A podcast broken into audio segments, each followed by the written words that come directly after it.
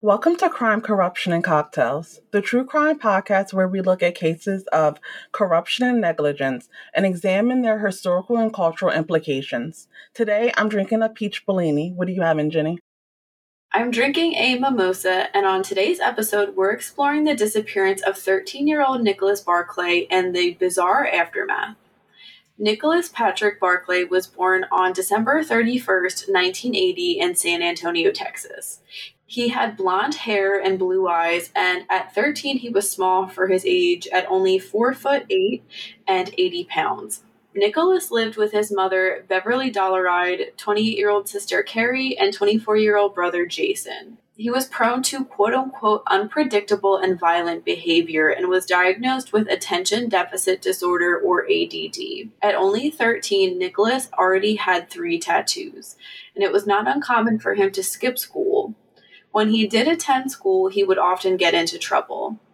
Beverly claims that Nicholas would occasionally hit her and curse at her, causing her to call the police, and at that time she said she couldn't control him.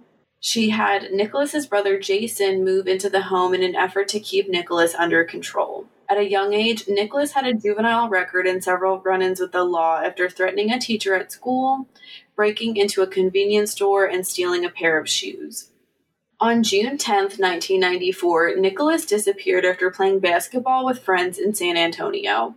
According to the Charley Project, he called home and wanted his mom to pick him up, but she was asleep and his older brother Jason refused to wake her and told him to walk home. When Nicholas didn't return home that night, his family was not immediately worried since he had run away before and he had a sentencing hearing coming up. At this hearing, Nicholas faced the possibility of being placed in a group home, which he was staunchly against. After Nicholas didn't return home for over a day, his family started to worry. Whenever he had left before, he had cash or a bag with him, but not this time. They contacted police on June 13th and a missing persons case began.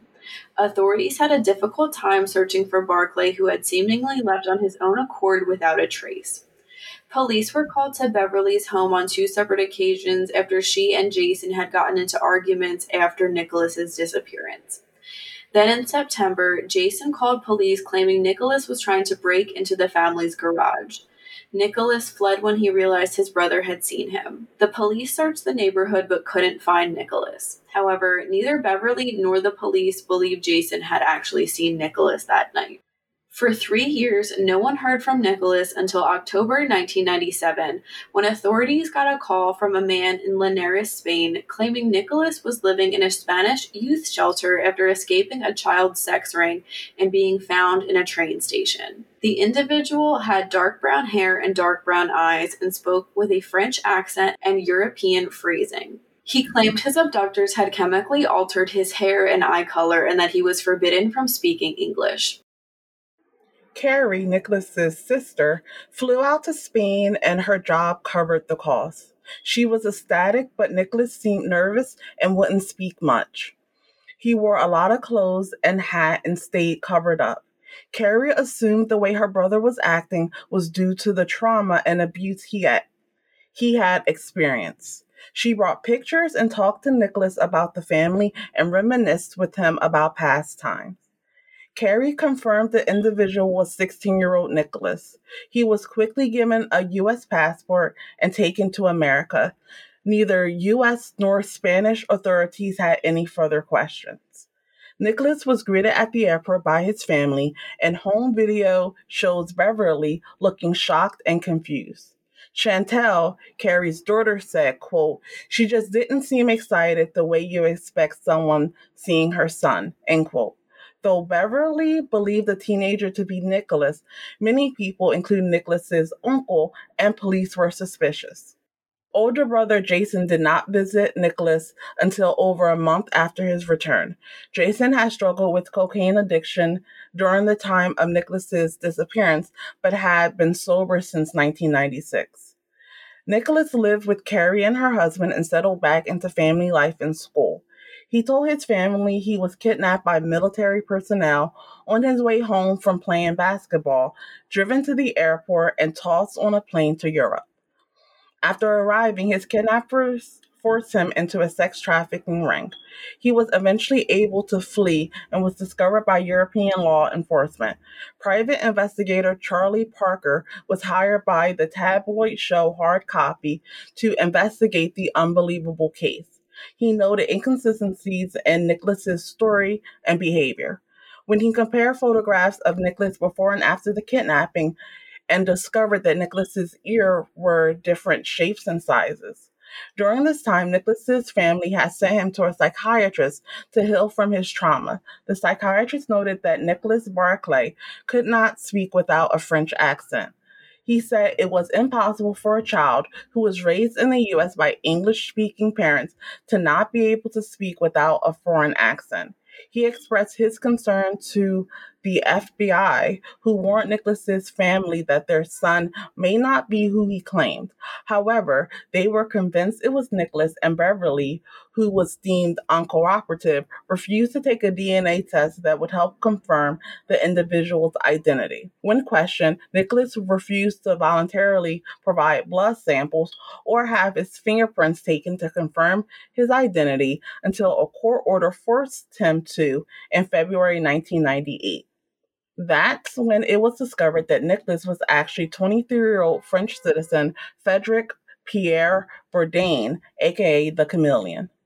Bourdin was a serial imposter wanted by Interpol who had allegedly impersonated over 500 individuals, including other missing teens. He was raised by his grandparents in Mouchamps, France, and was socially outcast by his peers.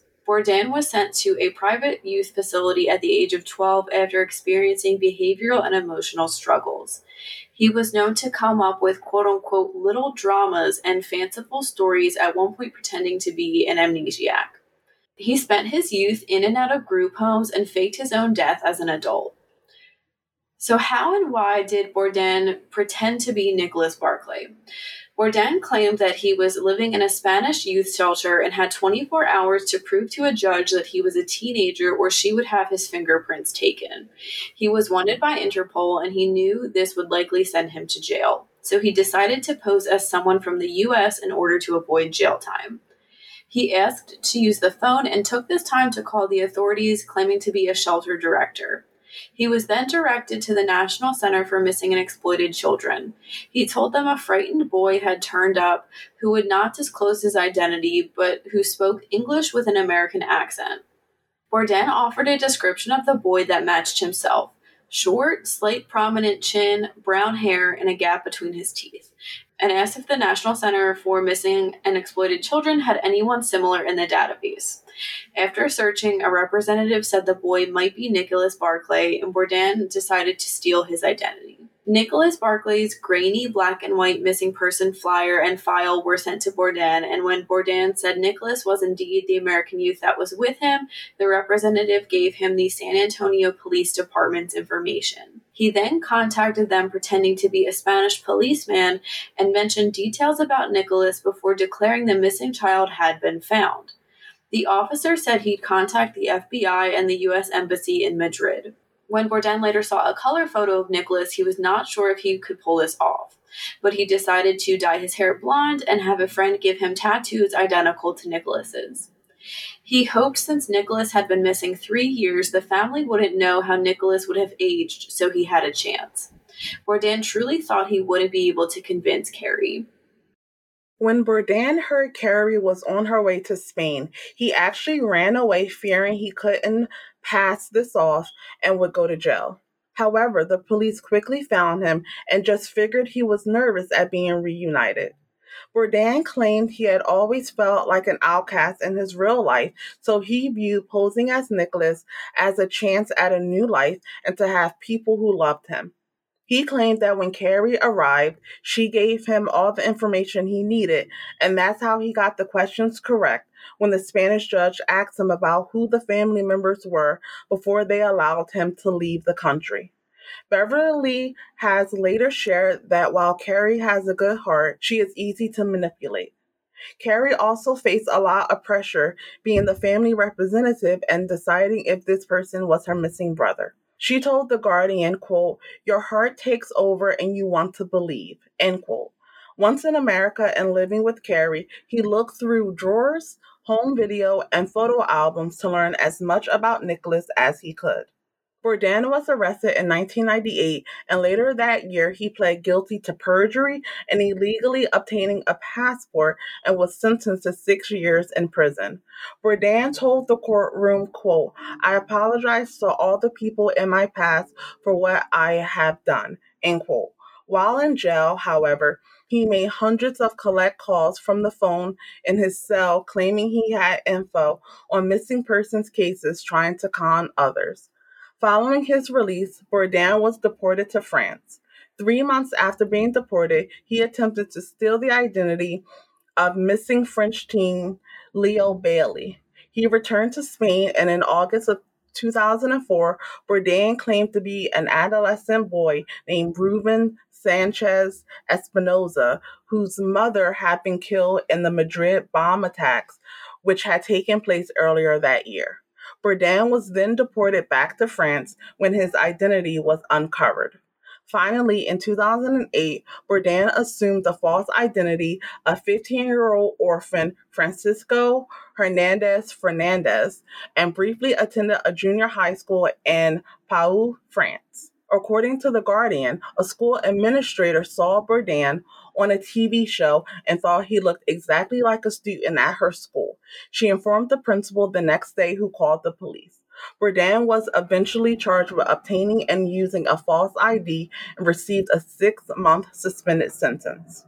After Bourdin was caught, the FBI began questioning Nicholas's family, believing they potentially had something to do with his disappearance. Bourdin, like many others, was unsure as to why Nicholas's family was so quick to accept him. People wondered if they were so willing to accept him because the person responsible for his death would never be punished. One theory or rumor is that Jason was involved in Nicholas's disappearance or knew information about the disappearance. Jason was said to have a quote unquote violent temper and showcase quote unquote erratic behavior after Nicholas went missing. Many felt his guilt after telling Nicholas to walk home was hard for him to handle. Bourdin claimed that Jason was the only one who didn't seem to quote unquote buy he was Nicholas, and that gave him a gold cross before saying goodbye and not returning.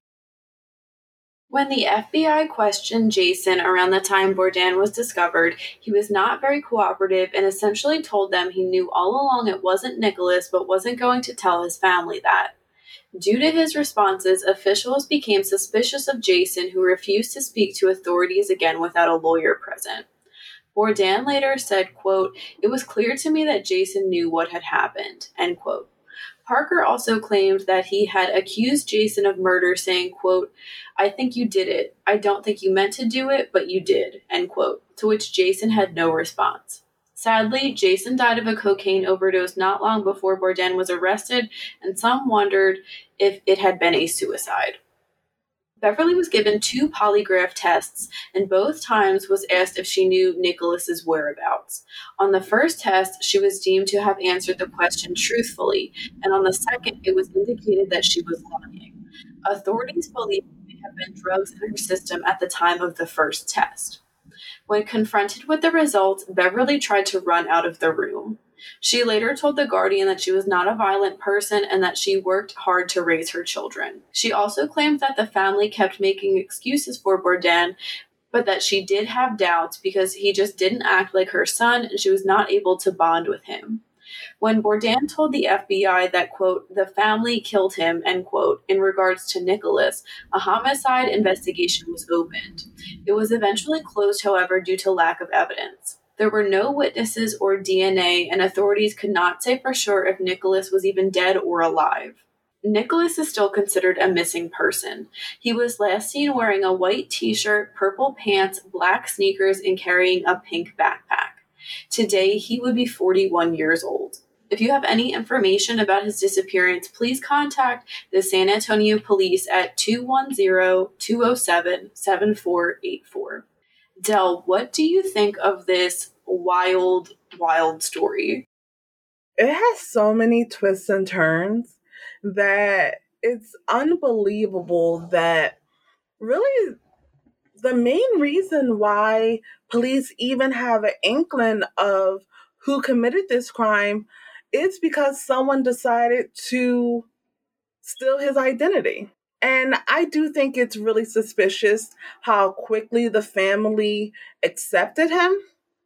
I know that there's a lot of emotions involved when you think that you have a missing family member back, but based on what Bourdin was saying, he did a half assed job of impersonating him and was only able to remember things because he had memorized it based on what Carrie told him and other things that he found. And I just feel like the family should have noticed that he didn't have like an emotional response to questions. He had more of a logical response, like, okay, I remember seeing that, so this is the correct answer. I do think that Jason has something to do with the disappearance. And it is very unfortunate that we'll never know what truly happened to Nicholas because of the family involvement and the fact that the likely perpetrator has passed away. What are your thoughts? It's such an interesting story with so many layers, and it really is something straight out of a movie. Who would ever think? I mean, maybe somebody would think to impersonate a missing person because we're going to talk about a few more people that did it, but who would ever think to go to the length that Bourdin did to get away with it and he got away with it for like 4 to 5 months which that's not a significant amount of time but to live with these people and to pretend to be someone that's wild to me. It's really it is unbelievable. I feel bad for Bourdin because I do think he's got some undiagnosed mental health issues and he wants love. That's what he said. He just wants someone, a family to love him. He had a difficult childhood, but by no means excuses what he's done and the suffering that he's caused to families and like honestly money wasted too. I have some quotes from some interviews that he's done. I believe this was in the a Guardian article which we'll have linked in our episode description someone that was interviewed said usually people con for money. His profits seem to have been purely emotional, which I think is really interesting and again really just sums up what he was doing. Do I think he wanted some attention? As well, yes, totally. And kind of going off that, Bourdin told the interviewer, quote, I don't want you to make me into somebody I'm not. The story is good enough without embellishment, end quote. And I also think that really sums it up too. I think he does probably take a little bit of pride in what he did. He's right, the story is good enough without embellishment. There are also some really weird similarities between Nicholas and Bourdin. Again, two young men that definitely struggled emotionally, maybe mentally as well, not the best childhoods or home lives. And Nicholas actually went missing on Bourdin's birthday. So a very weird coincidence to a very weird story. I agree, Del. Unfortunately, it does leave me wondering what the family knows and what they won't own up to. And I really hate to say that because you don't want to think about anyone hurting a child or a sibling, a loved one. But there is definitely more to the story, and we just don't know all of that because of Jason's death, unfortunately. I don't know if we're ever going to know what the real story with Nicholas is, and that's really heartbreaking because everyone deserves justice. Beverly did say that she believes he would have gotten into a car with someone he didn't know, so that is a possibility too. If he really was trying to get home, could he have gotten into a car with someone that just took the opportunity to hurt him? He seemed like he really could defend himself and stand up for himself, and he was described as street smart. So, of course, that doesn't mean someone couldn't have taken advantage of him still, but it kind of makes me question things. But yeah, just hearing some of the families' descriptions, interactions, how they reacted to things definitely leaves me with a lot of questions. So, when it comes to the polygraph test, what are your thoughts on that? Because she took two, and it seemed like the first one where she was telling the truth may have been influenced by drugs.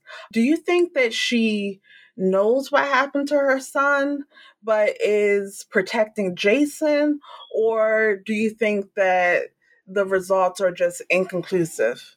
I don't know exactly. So, we didn't mention this, but Beverly had a history of heroin addiction, and I believe she was taking methadone, which so, methadone, for anyone that doesn't know, is a medication used to treat opioid use disorder, opioid use in people.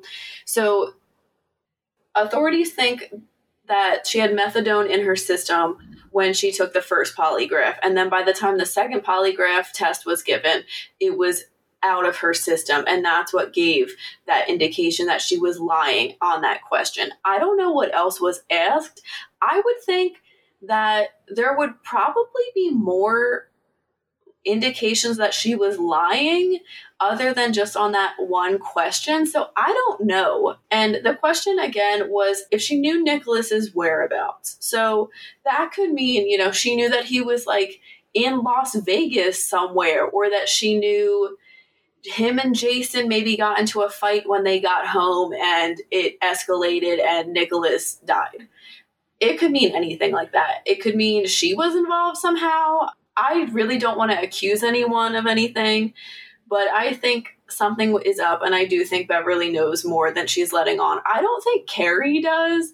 It seems like she was not living at the I don't know if she wasn't living at the home, but Carrie was the oldest of the three and she had her own family. She had two kids and a husband and she was living I think like 30 some miles away at the time that Nicholas came back in 97 and was actually Bourdin. So I don't know if she was maybe a little more distant then because she would have been raising a family still then when Nicholas went missing. But I think I don't think Carrie was involved. That's just the feeling I get. I agree with you. I don't think that Carrie was involved. And, you know, they spoke to her how she was gullible and honestly just wanted to believe that Bourdin was actually Nicholas and wasn't going to fight that feeling that she had. And I mean, if you think about the specific question that Beverly was asked, do you know about the whereabouts?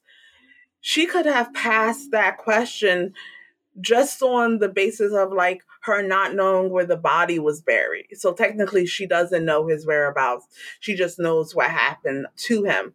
So I would like to know like the other questions that were asked on the polygraph and how she answered those.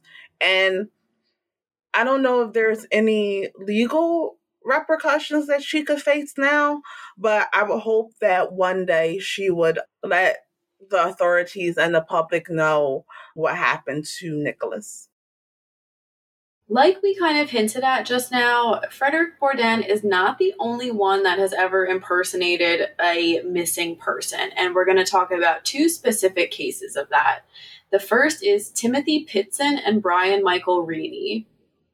On May 11, 2011, six year old Timothy Pitzen was dropped off at his Illinois elementary school by his father. Not long after, his mother, Amy, picked him up claiming there was a family emergency.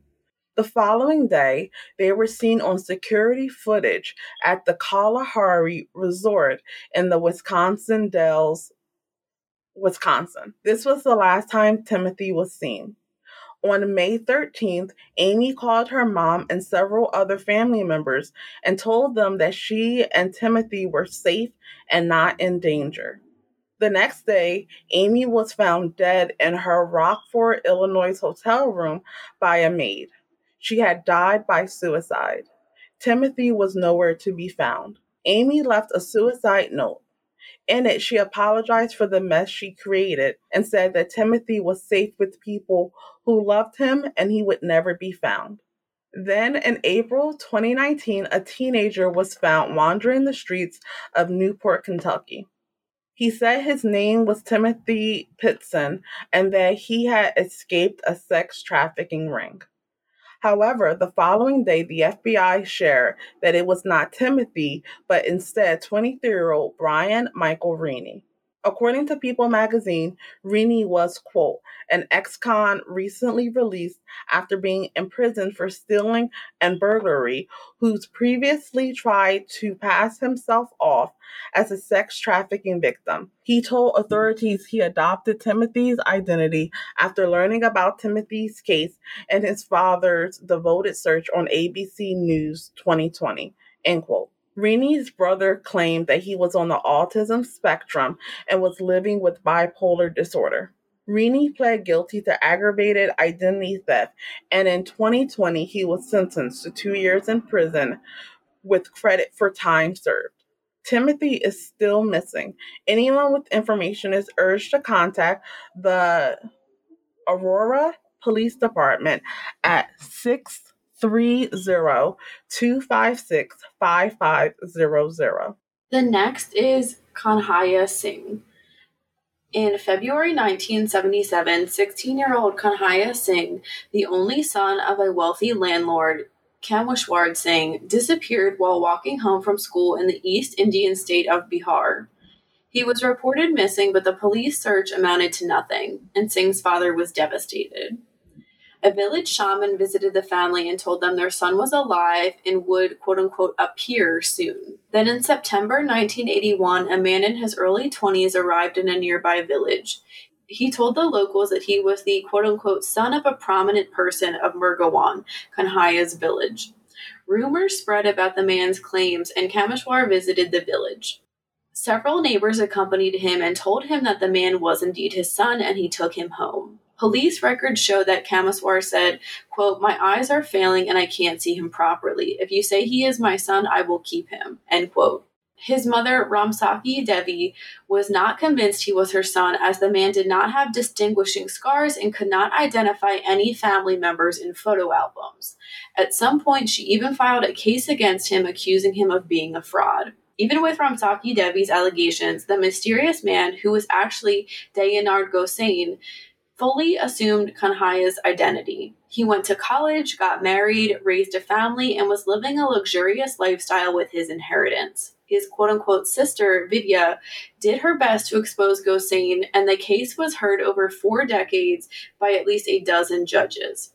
Finally, a trial court held the hearings beginning in February 2022. In court, Gosain was asked by Judge Mishra where he had lived and with whom during the four years he went missing. Gosain was evasive and told the judge that he had stayed with a holy man in his ashram in Gorakhpur, but he could not provide any witnesses to back up his claim. He also told the judges that he had never claimed to be the landlord's lost son.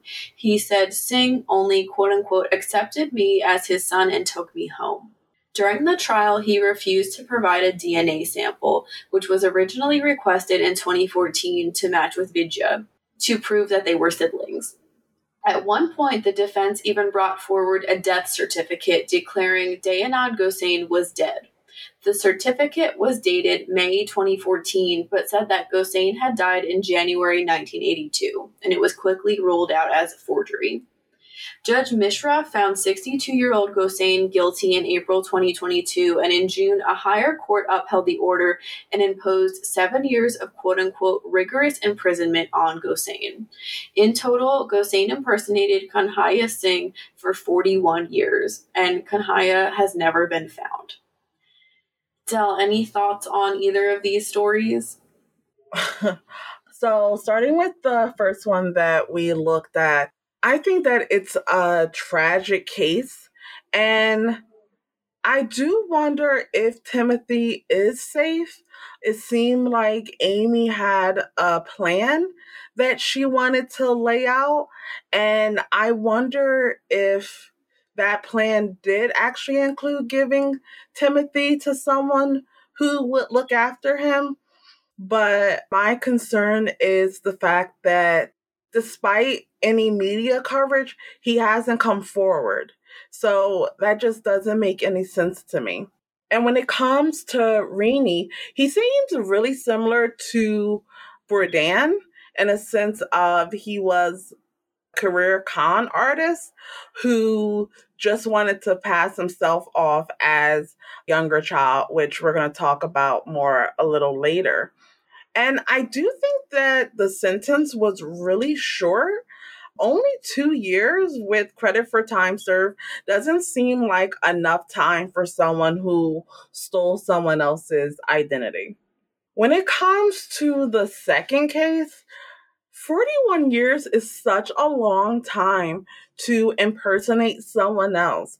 I wonder at some point if Gosain had trouble even remembering who he was originally. Because if you think mm. about it, he lived as Kahari San for more years than he lived as his own self. I also wonder when it comes to this case, like, what happened to all the money? Like, was he ordered to pay it back? Was it just gone? Like, where is the money at? And I also wonder, like, what was the reaction of his wife and children? Because she essentially thought she was marrying someone that she didn't actually marry. And so, is their marriage invalid? Is she still with him? Is she still supportive of him? So many questions about this case. Both of them are definitely interesting cases, and one where I have many more questions than I have answers. What about you? It's crazy to think that Gosain had gotten away with this for 40 years, even after multiple people said, You are not who you say you are, and did their best to try to stop him. One of the articles that I had read about it said it kind of highlighted some judicial issues in India, which I don't know too much about, but I think that's kind of an interesting aspect of the case, too, that most likely let him get away with this for much longer? And that is a good question. I don't know what is supposed to happen with the money. I will say one of his sons did seem like he was taking this kind of hard and that he was supportive of his father still. He said, you know, like my father is who he says he is. That's how I know him. That's who I know him as. So, very strange case, but I'm glad it was brought to justice because how frustrating for the family, for Vidya, who was working so hard to try to get the truth out. And I just need to take a minute to talk about this fake death certificate. Like, you can't even try to tie up loose ends and get that date of May 2014 out of there. Come on. How did he get away with it for so long? That's interesting to me. With Timothy Pitzen, I think this is a, a, pretty, it's one of those cases where a lot of people do want the answer to it. It's kind of popular, uh, I would say, within the true crime community. And not like a ton is known. I wonder. So when you said Del that you know if he's living with someone, why hasn't he come forward? There are some rumors in a few missing child cases that people think they were somehow given to Amish families and raised Amish. So I'm wondering if that is possibly what happened with Timothy. I agree, it does seem like his mom definitely had a plan in place. And I do wonder why she didn't feel comfortable leaving Timothy with his father or another member of her family. That's a really interesting aspect of the story. And I don't know if we're ever going to get answers in this. I really hope we do. I feel like this is something that we could get answers to because there have been stories of missing children who were taken as babies in the hospital and then years later they find out their parents aren't really their parents. So I have a little bit of hope for this. It's not a case I know super well, but I wanted to mention it because I do think it's interesting. And you're right about Rini and Bourdin having some similarities too. And I'm glad that they found out so quickly that Rini was not, in fact, Timothy. That definitely saved. I'm sure that hearing that Timothy was found for his family members was really, you know, exciting. And then all of that just came crashing down just a day later. All that to say, I'm glad that they're suffering. They have to suffer now after the fact, but they didn't have to live for a few months like Nicholas's family did, thinking that they're living with their son that was returned and now he's not who he says he is. So now we've talked about three instances where someone went ahead and impersonated a missing child or teenager. So, what makes someone do that? In relation to Brian Michael Rini, CNN interviewed several mental health professionals as to why someone would impersonate a missing child. Dr. Gail Saltz, clinical associate professor of psychiatry at New York's Presbyterian Hospital, told CNN, quote, a young adult may be feeling lost, may be feeling like he doesn't have anybody or anything, and having a fantasy that he could be wanted, looked for, be rescued, and be taken care of by family. End quote. She added that, quote, an impersonator could be running away from something, end quote. She continued by saying, quote, a young man who feels he is a lost boy coming to the idea that he could be an actual lost boy isn't so far fetched, end quote. It is also important to note that someone's early 20s is the peak of presentation for several psychiatric illnesses. Rini, Bourdin, and Gosain were all in their early to mid 20s when their impersonation started. Jeffrey Gardere, a psychologist and associate professor at Touro College of Osteopathic Medicine, said there could be different issues driving someone to impersonate a missing child. He said, quote, if they're not doing it for financial gain, then it is something that is without looking at malingering here. We're looking at perhaps someone who does have some legitimate mental health issues, such as anxiety, depression, perhaps even a Munchausen syndrome by proxy, where they are assuming that identity in order to get a lot of sympathy and attention, end quote. He also added that it's possible that a person, quote, imposes this fake identity to get some attention, end quote. Gardere said, You show them the DNA results and they say they aren't the person, and you ask them why, and you cannot get them to tell you. It speaks to a deeper psychological issue. I think that's what may be going on here. It seems like there are deeper psychological issues going on, probably some sociological things. End quote. Del, any thoughts on any of those statements? I definitely agree with everything that was said. There's definitely some deep psychological issues that go into pretending to be someone else. And this goes beyond role playing or acting. These are people basically taking over others' lives and taking over their relationships with their families. And especially when you get into like Gosain, who did it for over 40 years, I definitely do think that at some point they all had identity crises and they didn't know what to do. So they wanted to detach themselves from who they truly were. And they took on the identity of missing children, which for me, it seems like the reason why they do that is because it's the easiest way to start the impersonation. They don't have to worry about that person saying, no, that's not the real me. I'm the real me. They don't have to worry about that if it comes to a missing child or teen, especially one that's been missing for a significant period of time, because then they're able to use the fact, like we talked about before, how the longer the age gap is, the more likely they can pass off any changing features as just a part of the aging process versus because they're a completely different person. I do think that it's interesting that it was connected with the onset of the presentation for psychiatric illnesses. I do wonder if there are psychiatric illnesses going on. I know that we have mentioned that Rini may have been on the spectrum or bipolar, but I wonder when it comes to or Gosain whether there was some mental health issues that were either diagnosed before the impersonation or after it was discovered. What are your thoughts? I think for Gosain, it was more of a financial motive than anything psychological, but you know, I'm not one to rule that out. But I think everything that these professionals said definitely makes sense. And we said this earlier too that it sounds like there was some mental health illness in there, mental health struggles going on. And again, that whole the fantasy of could I be someone that's being looked for to be taken care of by a family? What would that be like? And then kind of like a fixation on that. And then that's how it comes to reality, impersonating someone.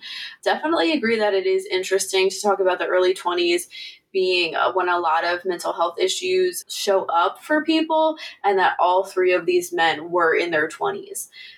And I think the mention of Munchausen syndrome by proxy is really interesting too. And I can see that going on.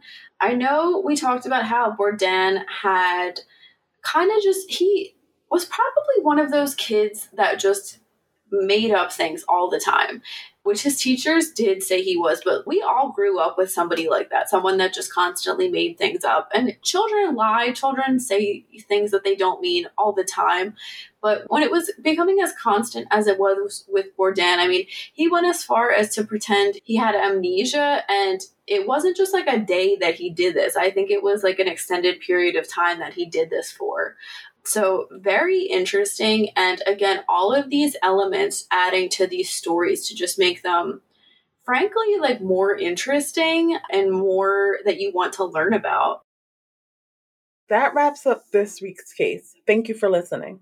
Let us know in the comments what you think about Nicholas Barclay's disappearance and Bourdin's impersonation. You can read more about this case and how to support us in the links below. We will be back next week with an episode focused on the murder of Matthew Shepard. As always, stay safe.